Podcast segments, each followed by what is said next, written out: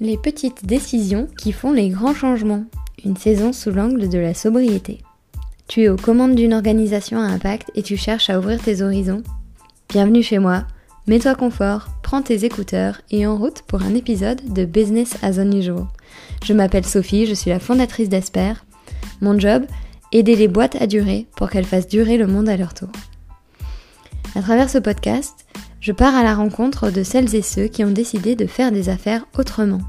Celles et ceux qui réécrivent leur disque dur pour un business éthique, innovant et soutenable. Et l'innovation, on le verra, elle n'est pas toujours là où on le croit.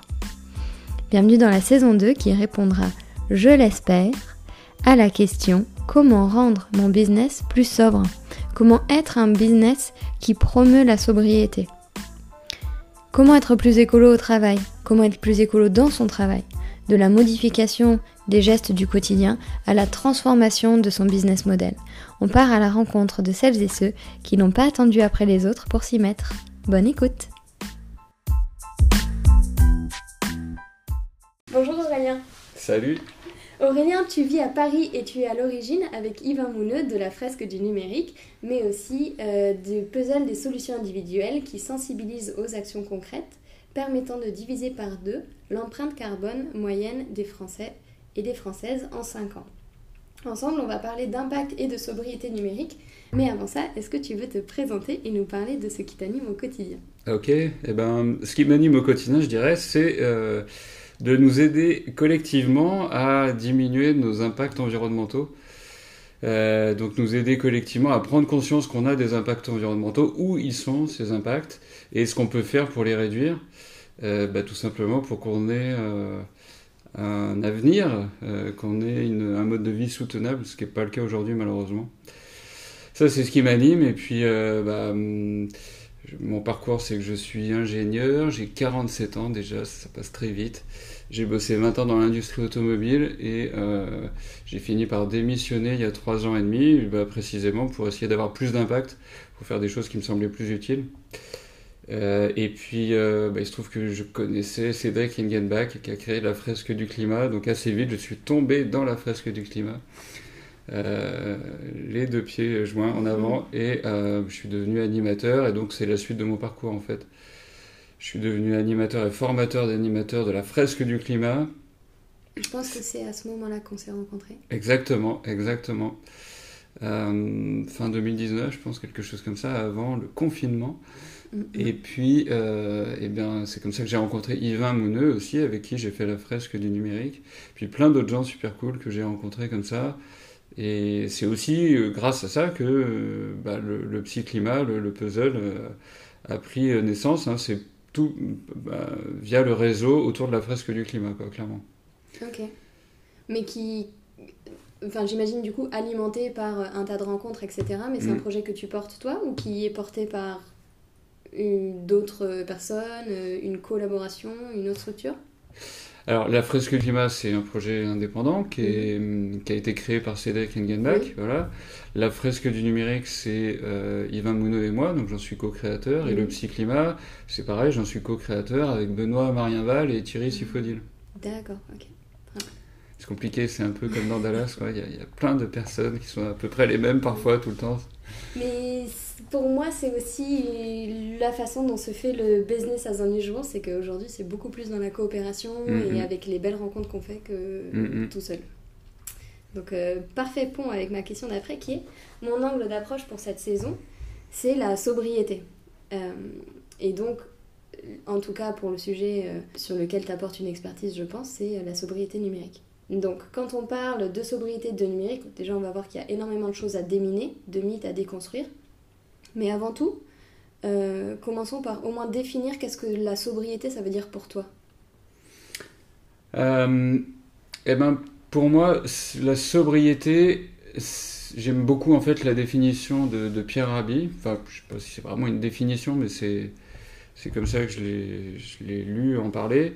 Euh, la sobriété, c'est ce qui nous suffit en fait c'est le moment où on est capable de dire ah c'est ok, c'est ok ce que j'ai, ça me suffit et ça me va comme ça, je suis heureux comme ça et en fait j'ai pas besoin de plus.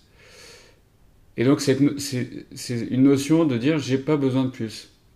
Et c'est pas facile, je pense, euh, dans nos esprits d'arriver à ce stade-là, se dire j'ai pas besoin de plus, parce qu'en fait on est assez formaté et c'est peut-être euh, c'est peut-être un mécanisme très ancien qui est ancré en nous euh, de manière très profonde, mais on a toujours besoin de plus, on a toujours l'impression qu'on veut plus.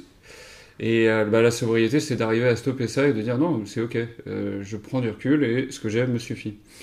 donc ça, c'est la sobriété en général et bah, du coup, ça, peut s'appliquer au numérique, hein, typiquement.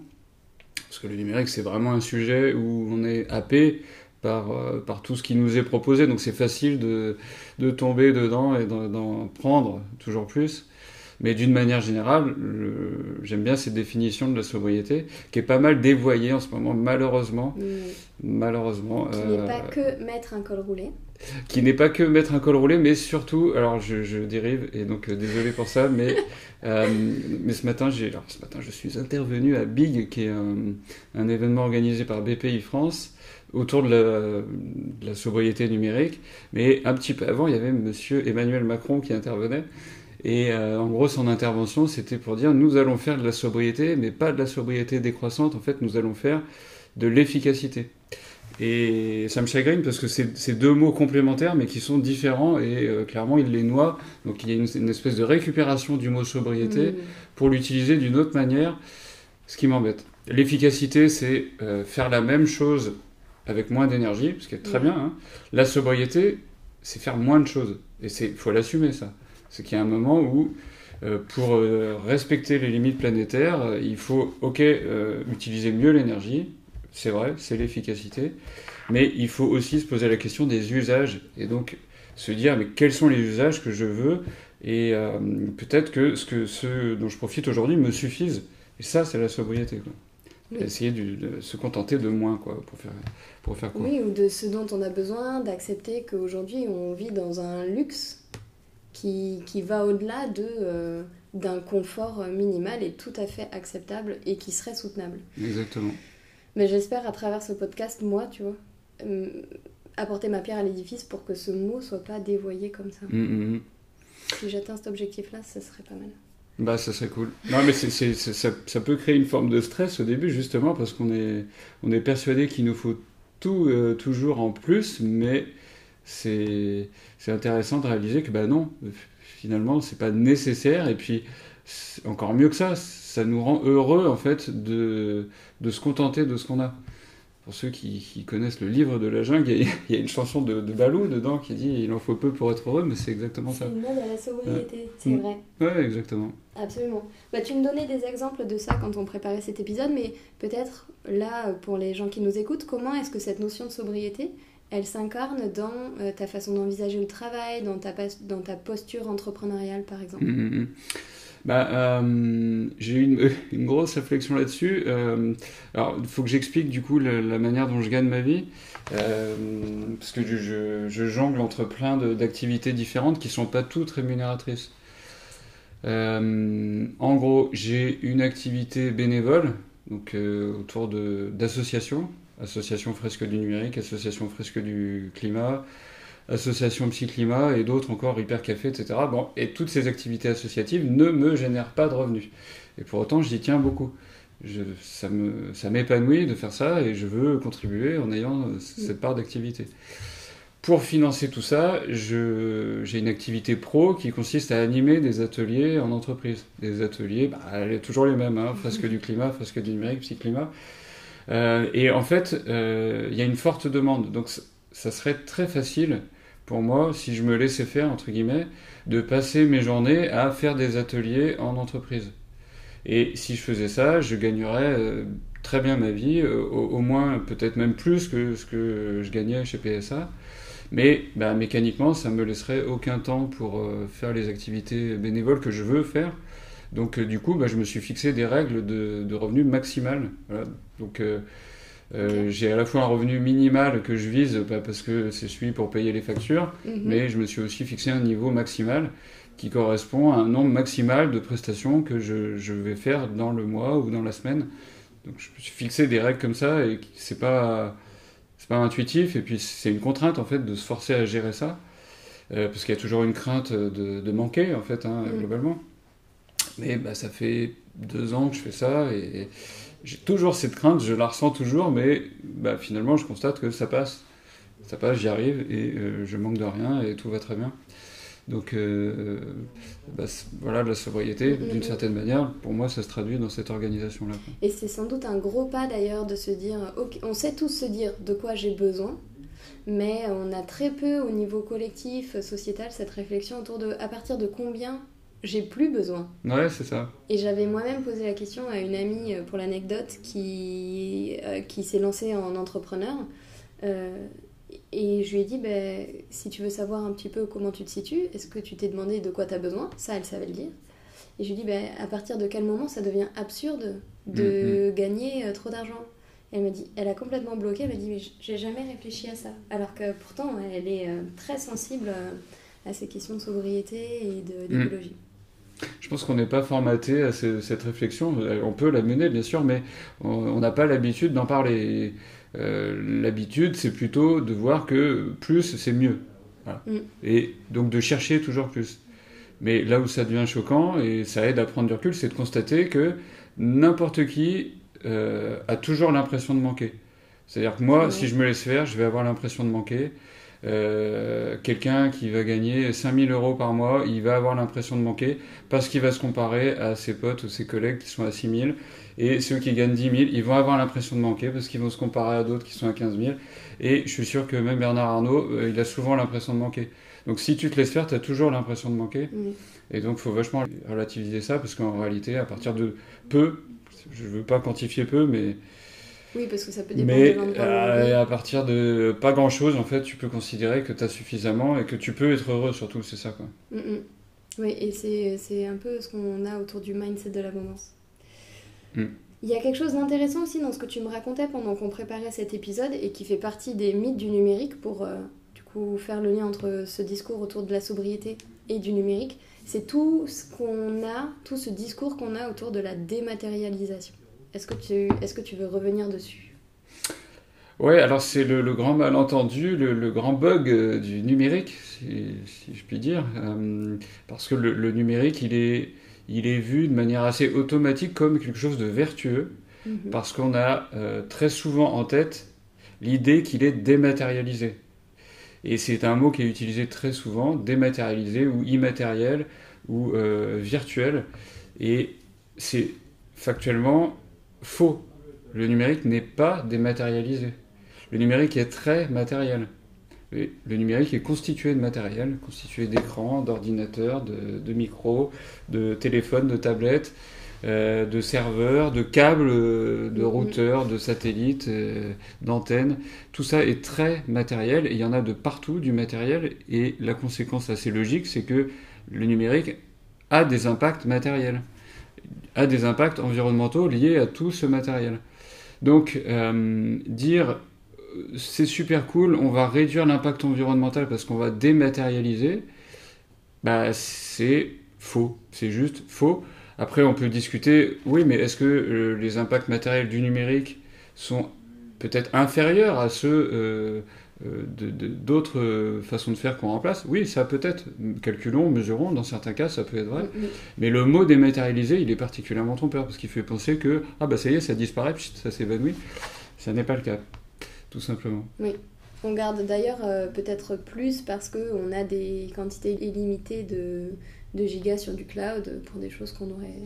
Ouais, c'est ça effectivement qui est problématique, c'est que bah, ça, rejoint l'idée que tout ce qu'on n'a pas sous les yeux, en fait, bah, bah voilà, on l'a pas sous les yeux, donc en fait on ne le connaît pas, on n'en a pas conscience. Donc euh, ça s'applique à ce que tu viens de dire. Euh, tout ce qui est euh, déporté ailleurs, bah, je ne l'entends pas, je ne le vois pas, je ne le sens pas, et donc j'ai l'impression que ça n'existe pas, qu'il n'y a pas d'impact. Mais il y en a. ça c'est juste sur l'aspect stockage de données. Donc concernant le numérique, c'est la phase d'utilisation mais euh, il y a exactement la même approche pour les autres étapes du cycle de vie, la fabrication, la fin de vie. Jamais euh, personne ne va se demander bah, toutes les étapes qui ont permis d'aboutir à la fabrication de euh, cet ordi ou de ce micro ou de ce téléphone. On a l'impression que bah, voilà, ça sort d'un rayonnage, c'est très facile, c'est très beau, très propre, etc. Mais la réalité, si tu creuses, si tu approfondis la réalité, tu constates qu'il y a énormément d'impacts environnementaux liés à la fabrication des objets. C'est vrai pour n'importe quel objet, mais particulièrement sur le numérique. Mm, mm. Parce que dans le numérique, il y a plein de composants tout petits, avec plein de métaux, de, de matériaux, notamment des métaux présents en toute petite quantité, qui sont imbriqués. Et tout ça, euh, derrière, ça veut dire euh, qu'on a dû faire énormément d'efforts pour regrouper, déjà pour obtenir toutes ces matières différentes, puis pour les assembler, les regrouper. Et à la clé, il y a énormément bah, d'énergie dépensée, mais aussi d'impacts environnementaux, type euh, pollution locale, extraction minière phénoménale, impacts sociaux, etc. Et ça, vraiment, tant qu'on l'a pas visualisé, on ne se rend pas compte. Encore Oui. une fois, c'est un truc qu'on ne voit pas, qu'on n'entend pas, qu'on ne sent pas. Donc, ça n'existe pas. Bah si, ça existe. Puis il y a la même chose pour la fin de vie. La fin de vie, euh, ce qui me saoule beaucoup en ce moment, c'est euh, de, de réaliser que dès que je prononce le mot fin de vie, le- les gens répondent Ah oui, le recyclage. Alors que, ouais, voilà, et, euh, alors que bah, recyclage, ça veut dire remettre dans le cycle. Donc, c'est un terme qui ne devrait euh, s'employer que pour la matière qu'on va remettre dans le cycle Oui. de fabrication. Et concernant le numérique, c'est très très peu. C'est quelques pourcents seulement euh, de nos objets euh, numériques, de, de la matière de nos objets numériques qui pourrait être remise dans le cycle. D'abord parce que les déchets électroniques sont très mal collectés. Oui. Et en plus de ça, même quand ils sont collectés, on a beaucoup de mal à, à récupérer les, les matières différentes, à les séparer de manière à les remettre dans le cycle. Oui. Donc la réalité, c'est que euh, bah, si on recycle vraiment au sens propre du terme que très peu de matière, ça veut dire quoi? Que l'immense majorité de la matière, elle finit n'importe comment. Elle finit euh, enfouie, euh, incinérée, exportée à l'étranger, gérée n'importe comment. Elle détruit des écosystèmes, elle détruit la santé des personnes. Et ça, euh, pareil, quand tu le, tu l'as pas sous les yeux, que tu le vois pas, que tu le sens pas, tu es persuadé que ça n'existe pas et que tout va bien. D'ailleurs, il y a plein d'acteurs qui te montrent des, des machines qui, qui transforment un téléphone en un grille-pain et tout va bien. Quoi. Tu te dis, oh génial, mon téléphone Ouais, il a ouais, servi à faire un grille-pain. Techno euh, euh, qui va nous sauver. Ouais. et- Il y a et même des spots de pub là-dessus, mais c'est scandaleux. Je dis pas qu'il faut pas euh, tenter de recycler, bien sûr que si, mais laisser penser que que il y a zéro impact parce que euh, euh, bah, la fin, fin de vie égale recyclage, bah, c'est trompeur en fait, ce n'est pas Ouais. le cas. Donc moi je souhaite pas qu'on arrête d'utiliser tout, et je, je ne suis pas un ami, je, je ne veux pas qu'on arrête le numérique, mais euh, ce que je voudrais c'est qu'on ait conscience des impacts de nos actes Mm, mm. et notamment de notre consommation numérique pour bah, faire avoir une utilisation euh, la plus sobre euh, possible. Tout simplement, dès, dès qu'on se rend compte qu'il y a des impacts, bah, ça crée une charge mentale euh, que l'être humain n'est pas un psychopathe, l'être humain n'aime pas faire mal euh, aux autres. Donc dès que tu réalises que le fait d'avoir ces objets, en fait, tu- quelque part, tu es responsable Mhm. de, de destruction à droite ou à gauche, euh, ça devient très douloureux. Et bah, ça incite à consommer moins et à pas faire n'importe quoi. Mm, mm. Euh, en fait, quand on met le nez dans la dématérialisation, on se rend compte que déjà le numérique, c'est un monde hyper matériel euh, et qui est euh, loin, loin d'être sans impact. Et c'est d'ailleurs le, un des ponts entre la fresque de numérique et la fresque de l'économie circulaire que moi j'anime, c'est quel impact sur les ressources et la pollution générée et l'exploitation humaine, etc., qui sont en fait pas des choses très joyeuses dont on n'aime pas parler et qui sont difficiles à adresser aussi pour le, pour le mental. Mm, mm. Pour continuer là de- là-dessus, sur cette notion de bah, la dématérialisation, c'est déjà un des mythes du un des mythes du numérique, ou en tout cas ça ne s'applique qu'à une partie du numérique. À quelle croyance, euh, quelle croyance et quel mythe il faut bousculer sur, euh, sur cette notion de sobriété numérique? Bah, je pense que euh, l'autre volet du sujet qu'on peut aborder, c'est la partie action en fait. C'est qu'une fois que tu as compris qu'il y avait un sujet, tu dis ok, le numérique a des impacts environnementaux, ah ça m'embête, je ne veux pas avoir, euh, je ne veux pas moi être responsable d'impacts environnementaux, donc qu'est-ce que je peux faire? Ok. Euh, et là, là aussi, potentiellement ça peut être drôle parce que tu as certains acteurs qui vont dire bah, l'action prioritaire, ça va être de de ne pas envoyer des mails un petit peu rigolos. Euh, et euh, bah non, en fait, ça, c'est une action qui, qui- qui n'a pas d'impact, ou quasiment pas d'impact, mais on peut dire en ordre de grandeur qui n'a pas d'impact. Messieurs, dames du gouvernement, si vous voulez qu'on intervienne d'ailleurs. donc, pourquoi? Parce que quand, quand tu connais pas encore bien le sujet, tu te dis, ah bah oui, les impacts environnementaux, ça doit être la consommation électrique. Et probablement que c'est à cause des data centers. Et tous ces data centers, ils servent à tous les mails euh, qui transitent, et euh, y compris les mails un peu rigolos. Mais en fait, bah, l'analyse euh, sur plusieurs critères et l'analyse sur tout le cycle de vie, toute la chaîne de valeur, montre que cette partie-là, elle est toute petite. quand tu regardes, voilà, quand c'est quantifié, on constate que le gros de l'impact environnemental, il vient principalement de la fabrication et principalement de la fabrication des terminaux. Les terminaux, c'est les équipements utilisateurs, donc les téléphones, les ordi, les tablettes, etc. Donc, euh, conclusion, euh, trier ces emails euh, n'est pas un sujet. En fait, l'effet numéro un est de très très loin pour atténuer l'impact environnemental du numérique. Ça va être tout simplement de faire durer ces objets et de ne pas être responsable de la fabrication d'un matériel neuf. Pas faire fabriquer de matériel neuf. Donc c'est sûr, quand on est fabricant de matériel neuf, on se dit, ah bah non, c'est embêtant ça, mais c'est quand même bien ça. Donc euh, comment on s'y prend pour faire ça? Eh ben, euh, on peut, euh, on peut bah, acheter moins de matériel, avoir, avoir moins de matériel, tout simplement. Euh, donc euh, ne pas avoir deux, trois téléphones, euh, ne pas avoir plusieurs ordi, ne pas avoir plusieurs écrans. Et pour les, les matériels qu'on a, en prendre soin le plus possible, les faire durer, les réparer, les entretenir.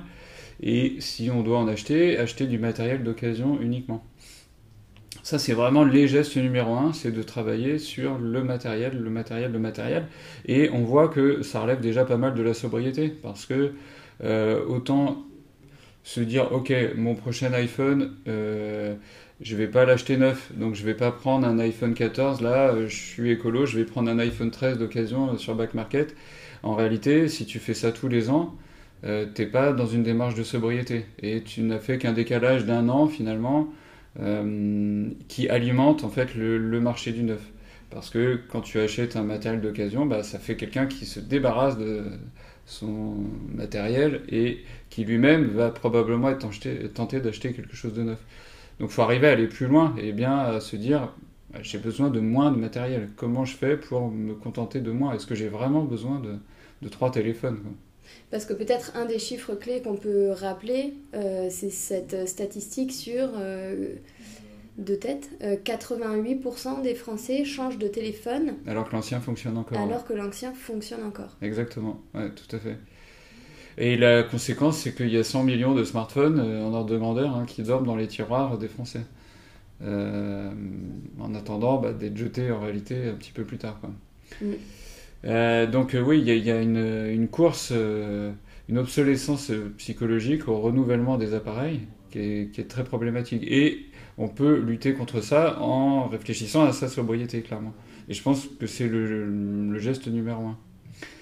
Ça, c'est la partie matérielle, mais dans le même registre, on peut euh, essayer de prendre ses distances avec euh, l'usage du numérique.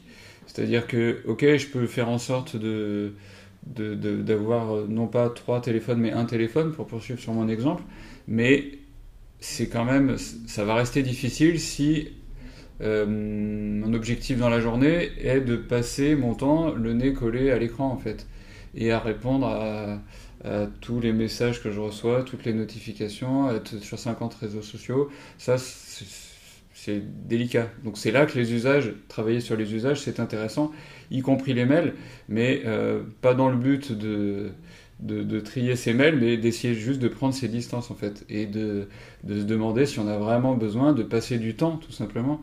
Euh, sur l'écran. À envoyer des mails ou trier des mails, c'est pareil. S'éloigner de l'écran, c'est une démarche de sobriété en fait. Et le plus efficace pour le coup, c'est de s'éloigner de l'écran et de s'en saisir que quand il, ça va apporter quelque chose à notre vie, quoi, réellement. Je trouve que c'est un discours très intéressant de la part de quelqu'un qui est engagé au quotidien dans le numérique, de dire, euh, voilà, de dire que s'en éloigner, ça a un intérêt. Donc je retiens deux choses, c'est euh, sobériser ses achats, donc acheter, euh, quand on en a besoin et voir comment on peut faire durer ces appareils, mais également revoir les usages qu'on fait. Mm, mm. Et que déjà avec ces deux, euh, ces deux actions, ça permet de limiter bon, les gadgets, ce qui est dans le nom, hein, gadget ce n'est pas utile, Mm, mais également en termes des équipements et ce dont on a besoin. On ne serait pas en train de faire ce podcast si on n'avait pas euh, un micro ou un ordi, mais également de savoir finalement bien les utiliser. Ouais, il y a un truc euh, euh, facile à faire finalement comme premier geste et qui est assez révélateur, c'est de couper les notifications. Couper les notifications. Euh, parce que c'est voilà, c'est une manière de reprendre le contrôle. Quand tu reçois une notification, en fait, c'est quelqu'un d'autre ou euh, un algorithme qui, t'envoie qui t'envoie une, information et pour te dire hé hé allume allume l'écran regarde regarde c'est trop bien et bah moi ça me choque en fait quand j'y réfléchis j'ai pas envie d'obéir quelque part à quelqu'un Mm. d'autre qui me dit viens regarde enfin dans certains cas oui ok mais euh, ça m'intéresse de rester maître de ce qui passe dans mon cerveau tout simplement et c'est dur c'est une lutte quotidienne quoi donc enlever les notifs ça permet déjà de prendre un petit peu de recul se dire ok non je regarderai quand j'aurai envie, voilà. Et euh, il y a d'autres, s'il y a vraiment des trucs urgents, il y a d'autres moyens de me joindre, euh, bah, genre téléphoner en fait, tout simplement. Euh, mais donc euh, voilà, c'est assez basique, mais euh, retirer les notifications, c'est une manière de prendre du recul et de se demander si on a vraiment besoin de, tout ça. Globalement, c'est d'essayer de, mettre le numérique à sa place, c'est-à-dire un outil et pas le centre de nos vies. Il y a une petite anecdote là-dessus, c'est en, fresque du numérique ou en fresque du climat d'ailleurs, on fait un peu le même exercice, c'est intéressant, donc les personnes qui nous écoutent peuvent faire l'exercice, de réfléchir à quelque chose qui nous a rendu heureux Mm. sur, euh, récemment, mettons sur les sept derniers jours. Et quand on fait l'exercice en atelier, bah, ça marche pas tout le temps, mais quasiment, euh, 9 fois sur 10, les, les gens expliquent que ce qui les a rendus heureux, c'est d'avoir vu un copain, d'avoir euh, euh, mangé avec un cousin, d'avoir revu des potes, de s'être fait une raclette, une bouffe, d'avoir discuté. Euh, et c'est toujours de- dans ce registre-là. C'est-à-dire que ce qui rend heureux, c'est la relation humaine en fait. Mm, mm.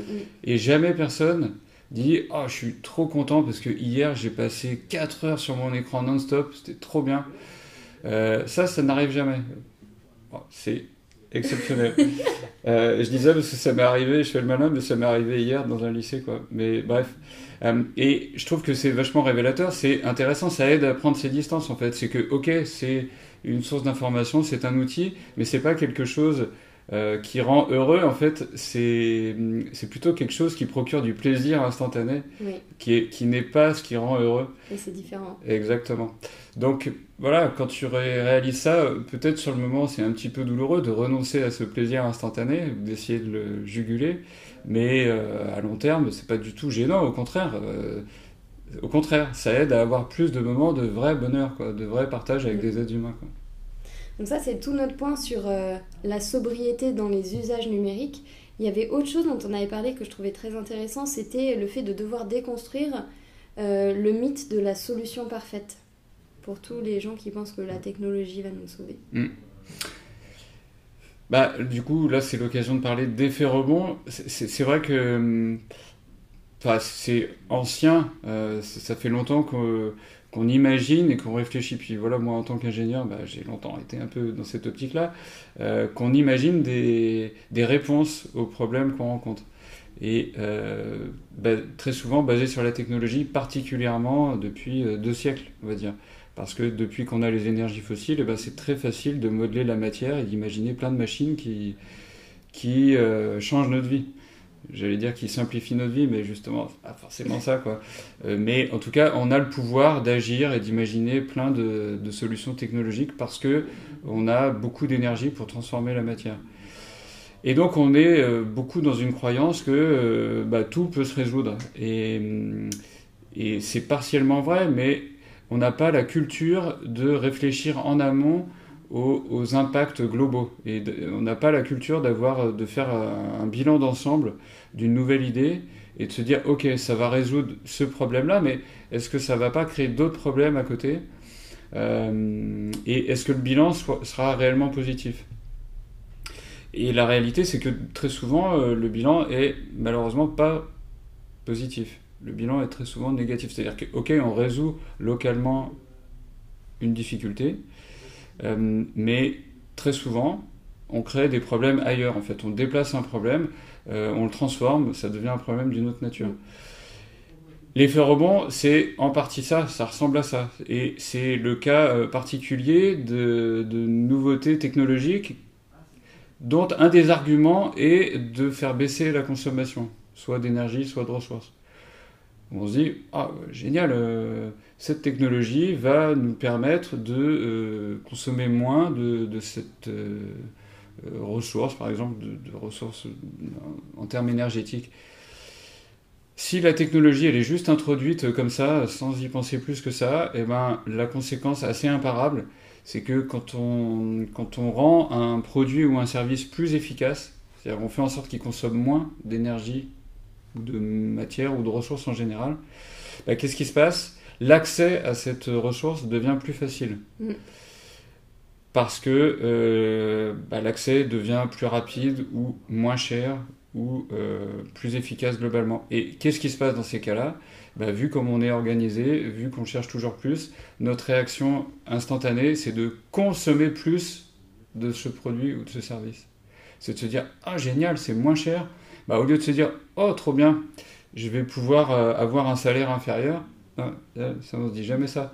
On se dit Ah, trop bien, la voiture est moins chère, et ben, oh, je vais pouvoir en prendre deux, ou euh, le kilomètre est moins cher, je vais pouvoir faire plus de kilomètres. Jamais on se dit, trop bien, je vais pouvoir euh, baisser mon niveau de revenu.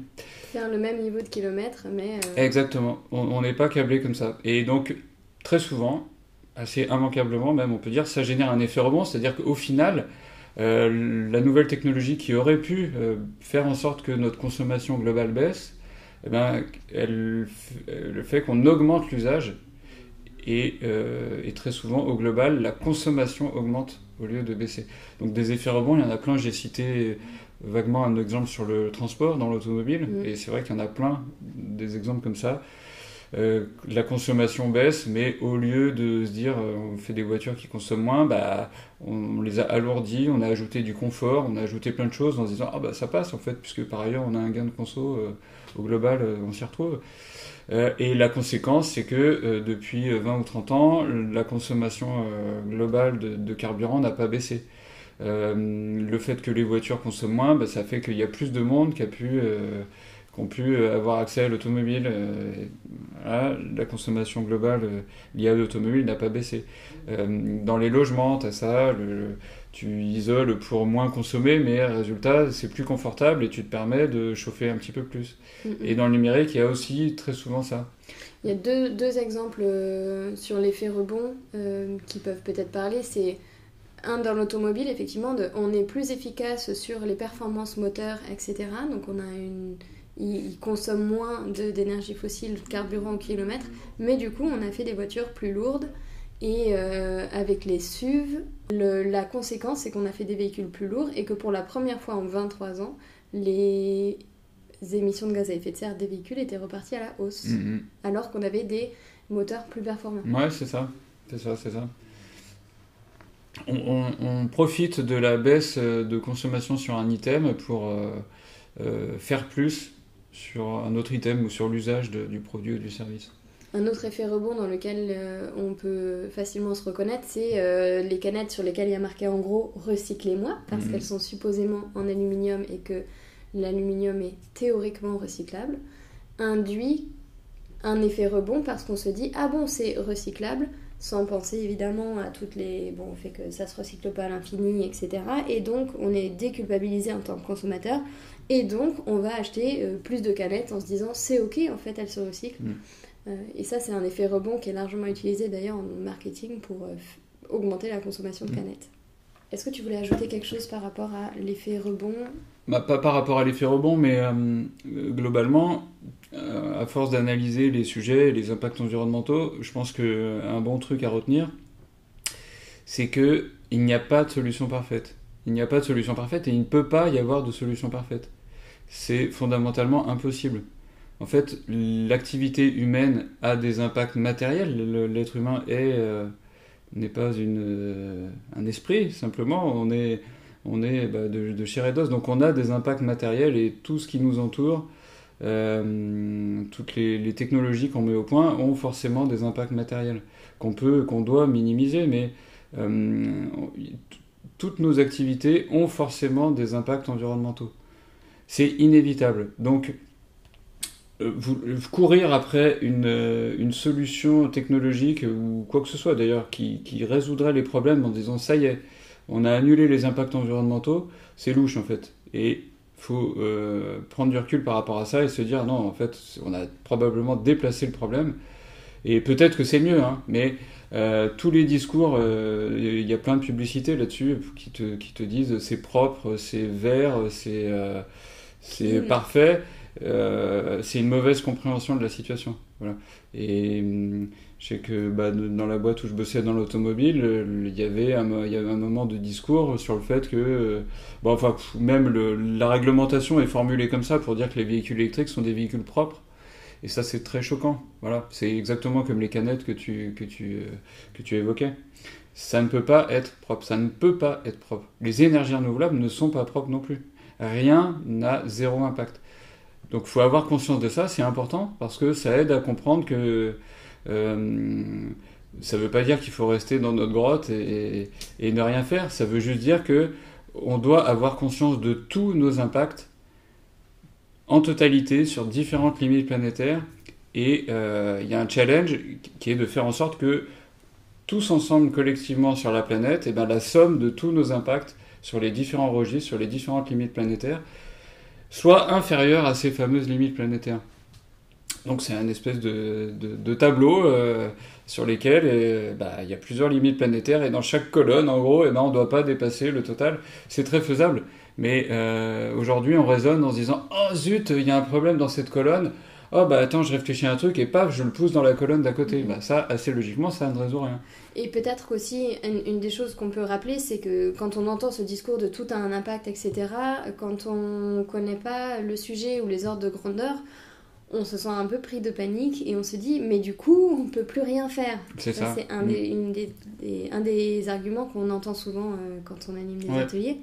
Mais peut-être de rappeler qu'avec les ordres de grandeur, et c'est ce que tu expliques là avec les, les limites planétaires, on peut humainement avoir de l'impact, mais il faut savoir à quel niveau et jusqu'à quand pour mm. euh, la limite fixée par le la limite fixée par l'accord de Paris qui dit que pour, être, pour aller vers un monde soutenable, il faut, aller, il faut émettre maximum 2 tonnes par an et par personne, elle permet du coup d'avoir de l'usage numérique, etc., mm, mm. mais dans un usage sobre. Bah exactement, euh, exactement. Donc là, tu as cité une des limites planétaires qui est le, climat. Mm-hmm. Et il y a un indicateur, euh, on parle beaucoup de climat parce que c'est hyper important, mais en plus de ça, c'est une vertu, c'est que euh, c'est plutôt bien quantifié quantifié. C'est que ça a été tellement étudié, voilà, il y a des indicateurs, etc. Et donc l'unité, on sait que c'est le, le, CO2 équivalent, voilà, et on sait que pour que ça passe, il faut pas dépasser 2 tonnes par terrien d'ici 2050. Donc on en est loin aujourd'hui, mais il y a déjà euh, la moitié de la population mondiale qui est en dessous aujourd'hui. Heureusement pour nous. Donc c'est faisable, voilà. mais ça montre que, que c'est faisable et on, euh, on, peut imaginer plein de modes de vie qui passent ce seuil-là. Et bah, euh, moi-même, par exemple, je, suis pas loin d'être OK avec ce seuil-là, alors que ah, voilà, je, je suis vraiment pas, euh, je vis pas dans une grotte et tout, et ça passe très très bien. Mm-hmm. Donc oui, c'est important de montrer que, ok, c'est un mode de vie différent, mais c'est un mode de vie enviable. C'est une vie viable et enviable, et ça c'est jouable en fait. Et j'ai même une citation, alors malheureusement je ne sais pas euh, d'où je la tiens, enfin je sais d'où je la tiens, c'est Benoît Roland Ravel, euh, qui est co-auteur de la fresque des nouveaux récits, mais lui-même je ne sais pas d'où il tient la citation. Euh, la citation est la suivante, c'est un, une heureuse coïncidence que ce que nous devons faire pour survivre soit aussi ce que nous devrions faire pour être heureux. C'est beau. C'est beau, je trouve ça hyper classe. Très, très Et donc l'idée c'est que euh, ok, on doit modifier nos modes de vie pour passer sous les limites planétaires. Oui, parce que là, il y en a plusieurs pour lesquels on est déjà au-dessus, donc bah, de fait, il faut passer en dessous. Euh, et beaucoup de monde voit ça comme, euh, comme une, pénalité, comme quelque chose d'atroce, comme un retour en arrière, comme une contrainte. Or, comme on a dit tout à l'heure, ça veut dire quoi ce mode de vie différent? Bah, Pour beaucoup, ça veut dire faire un peu plus de choses avec nos mains et un peu plus de choses à se parler en vrai d'humain à humain. Je caricature clairement, hein, mais euh, et ces deux points-là, eh ben, il y a des études sérieuses scientifiques qui montrent que c'est ce qui nous rend heureux justement c'est ça qui donne du sens à nos vies, d'avoir des, relations humaines, des relations humaines, des contacts sociaux. Mm-hmm. Donc euh, c'est vraiment pas, euh, c'est vraiment pas atroce en fait d'envisager euh, un mode de vie différent, plus sobre, qui respecte les limites planétaires. On peut tout à fait y arriver avec un mode de vie atroce, hein, soyons clairs. C'est-à-dire effectivement on peut se taper dessus tout le temps. Et ça, c'est pas cool. Mais euh, mais il y a aussi moyen que ce soit très bien et très agréable et que ça nous rende plus heureux qu'aujourd'hui.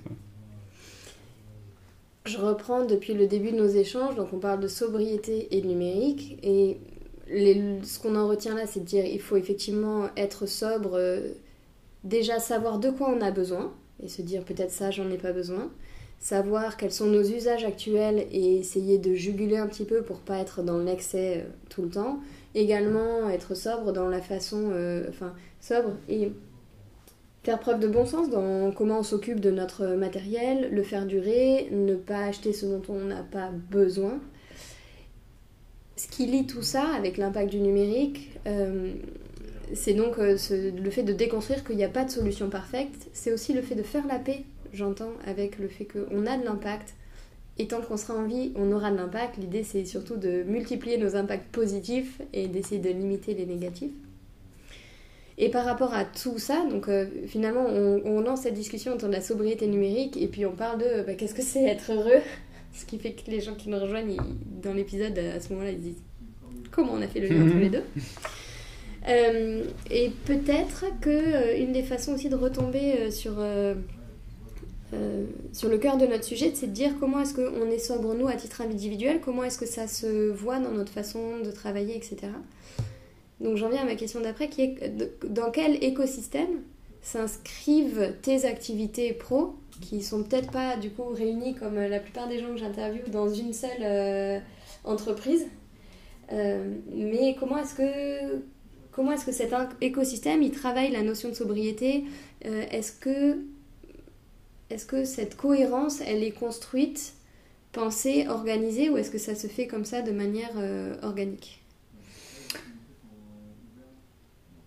Bah, je pense qu'il y a euh, différents cas, mais je peux, je peux parler pour ma part, hein, c'est comment je procède. Il y, a, un truc que je voudrais préciser quand même, c'est que euh, un point important, c'est de ne pas se mettre la rate au courbouillon. C'est-à-dire, c'est normal d'aller petit à petit en fait. Mm. Et quand je regarde en arrière sur moi-même, hein, euh, euh ben, je suis plus le même qu'il y a six mois. Et, enfin, je veux dire, j'ai un mode de vie même différent d'il y a six mois et différent d'il y a un an, et, etc.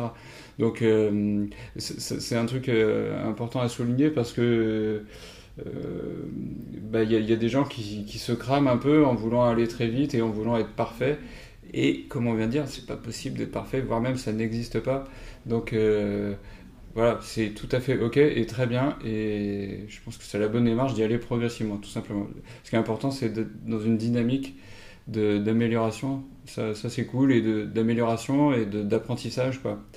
De captation d'informations et de, modification des pratiques. Après, moi, dans mon activité pro, euh, bah, j'essaye d'être cohérent. En fait, pour moi, c'est une notion hyper importante, quoi, l'alignement ou la cohérence d'une manière générale. Hein. C'est-à-dire que je me vois pas raconter un truc euh, dans mes ateliers et puis en réalité faire le contraire euh, chez moi. C'est pas que j'aurais peur de me faire coincer, mais c'est que ça me met mal à l'aise moi-même, quoi, tout simplement. Euh, et c'est l'histoire de la dissonance cognitive, quoi. Tu peux pas, tu peux pas être dans une boîte qui, promeut de quelque chose de très positif et puis en fait te rendre compte que c'est que du greenwashing et ben ça te met mal à l'aise puisque ça te fait euh, entrer en dissonance cognitive tu dis putain je, en fait je, fais le contraire de ce que j'ai envie de faire donc euh, pour éviter ça euh, moi je me sens obligé d'être aligné dans tout ce que je fais le plus possible mais progressivement voilà Donc très concrètement, bah, je n'ai qu'un téléphone. Il a 5 ans maintenant, et, hum, voilà, et j'ai un ordi qui doit avoir 8 ans, que j'ai réparé encore hier. voilà, donc je fais des efforts moi-même. Ce que je promeux moi-même, je le fais pour moi-même, ça me semble logique. Et puis, bah, j'ai aussi, euh, même si c'est assez anodin en fait, j'ai aussi changé d'opérateur télécom il n'y a pas très longtemps, typiquement. Je suis passé chez Télécop.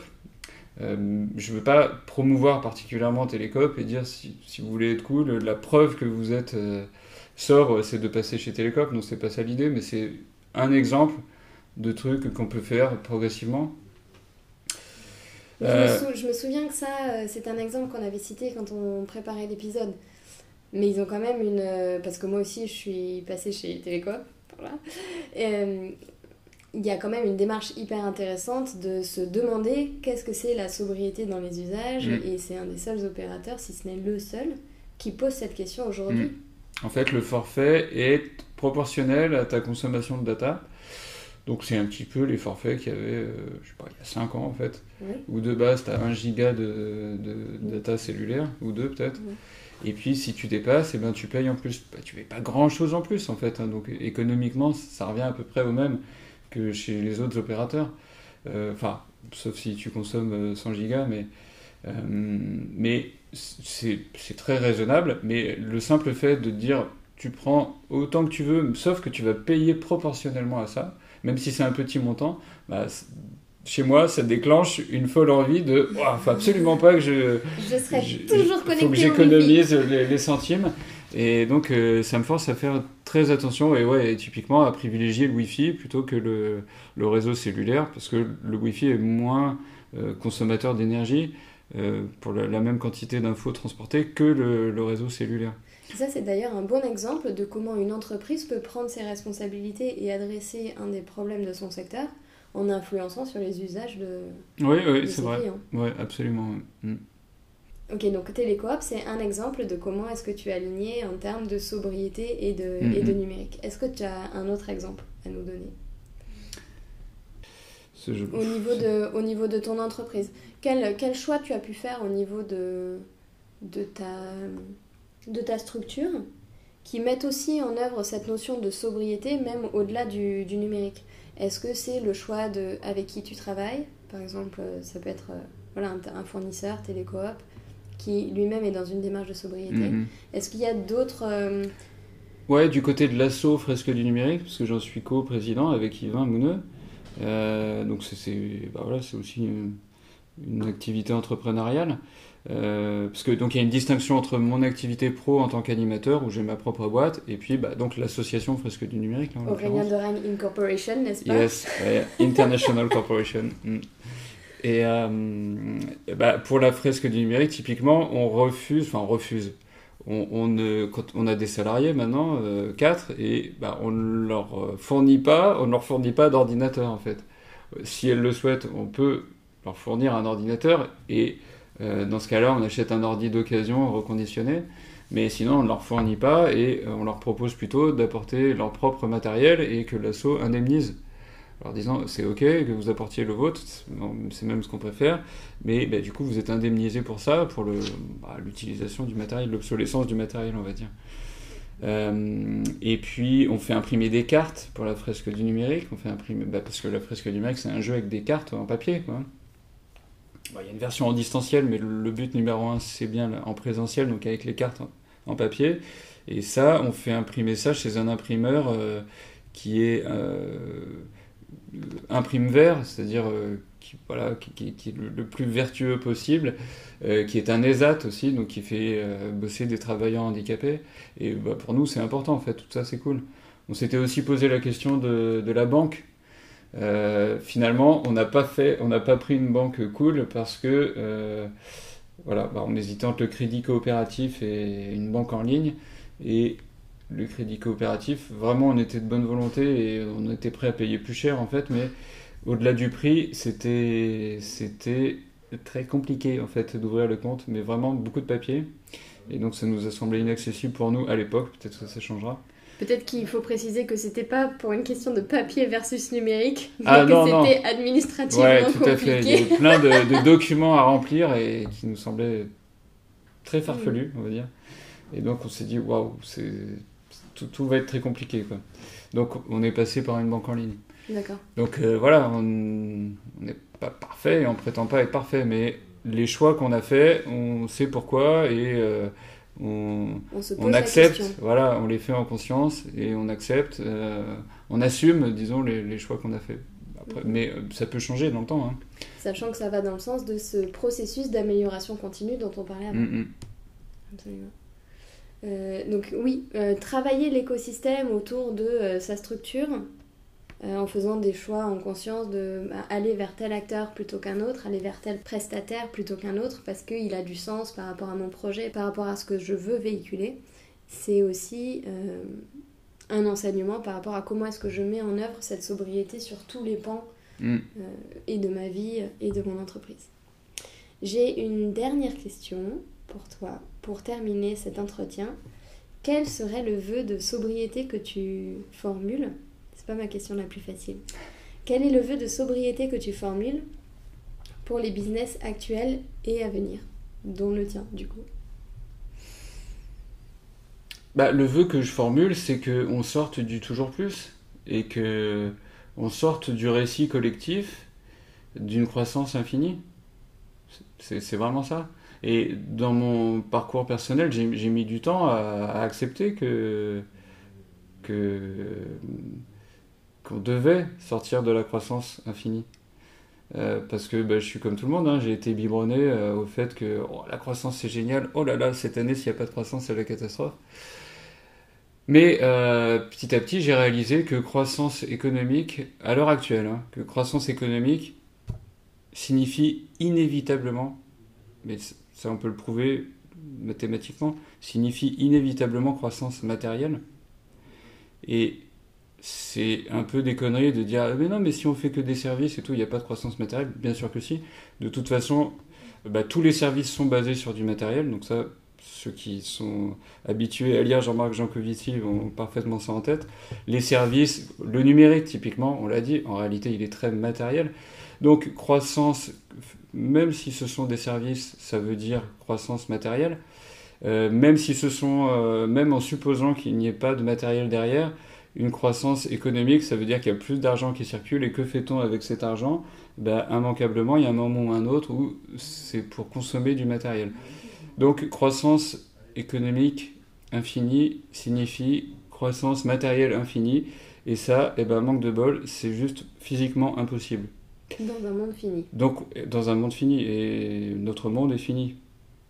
Au sens où il a des limites, j'espère qu'il n'est pas réellement fini.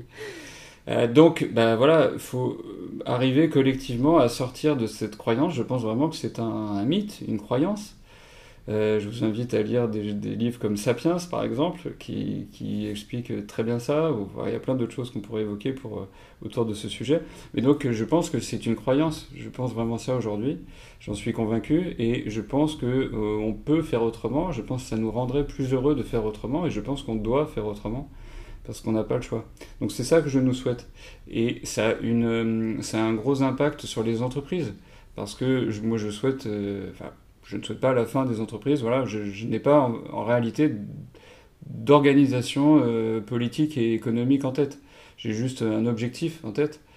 Euh, ce que je sais, c'est que le fait que collectivement on, ait besoin d'une décroissance matérielle et donc probablement économique, ça ne veut pas forcément dire que toutes les boîtes s'arrêtent.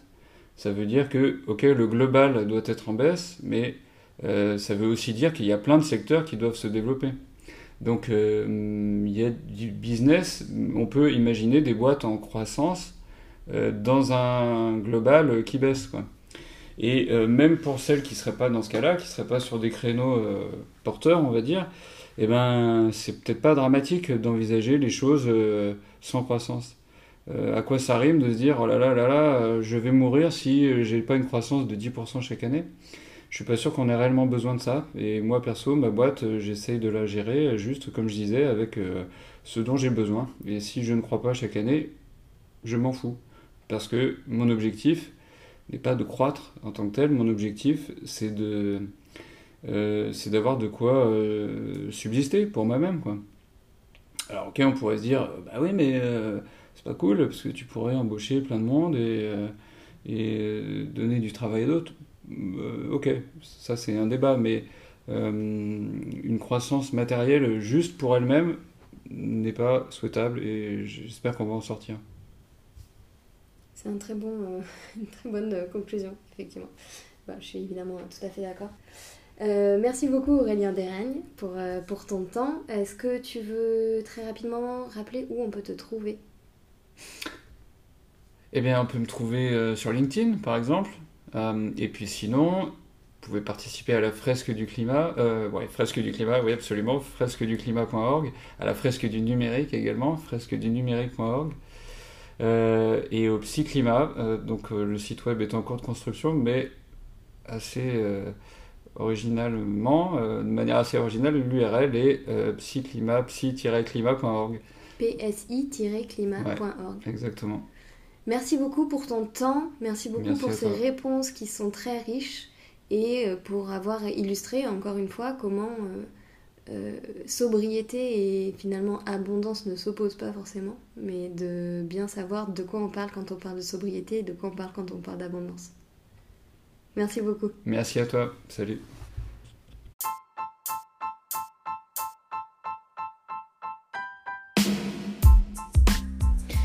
C'était Sophie pour Business as Unusual, le podcast en route pour un monde où le jour du dépassement n'existe plus. Et si cet épisode t'a plu, tu peux t'abonner au podcast et le noter, le partager à quelqu'un à qui ça servira, c'est quand même là pour ça, et me rejoindre sur LinkedIn. Tu retrouveras également les épisodes sur le compte Instagram du podcast spr.businessasanusual, tout attaché. À bientôt pour la suite. Salut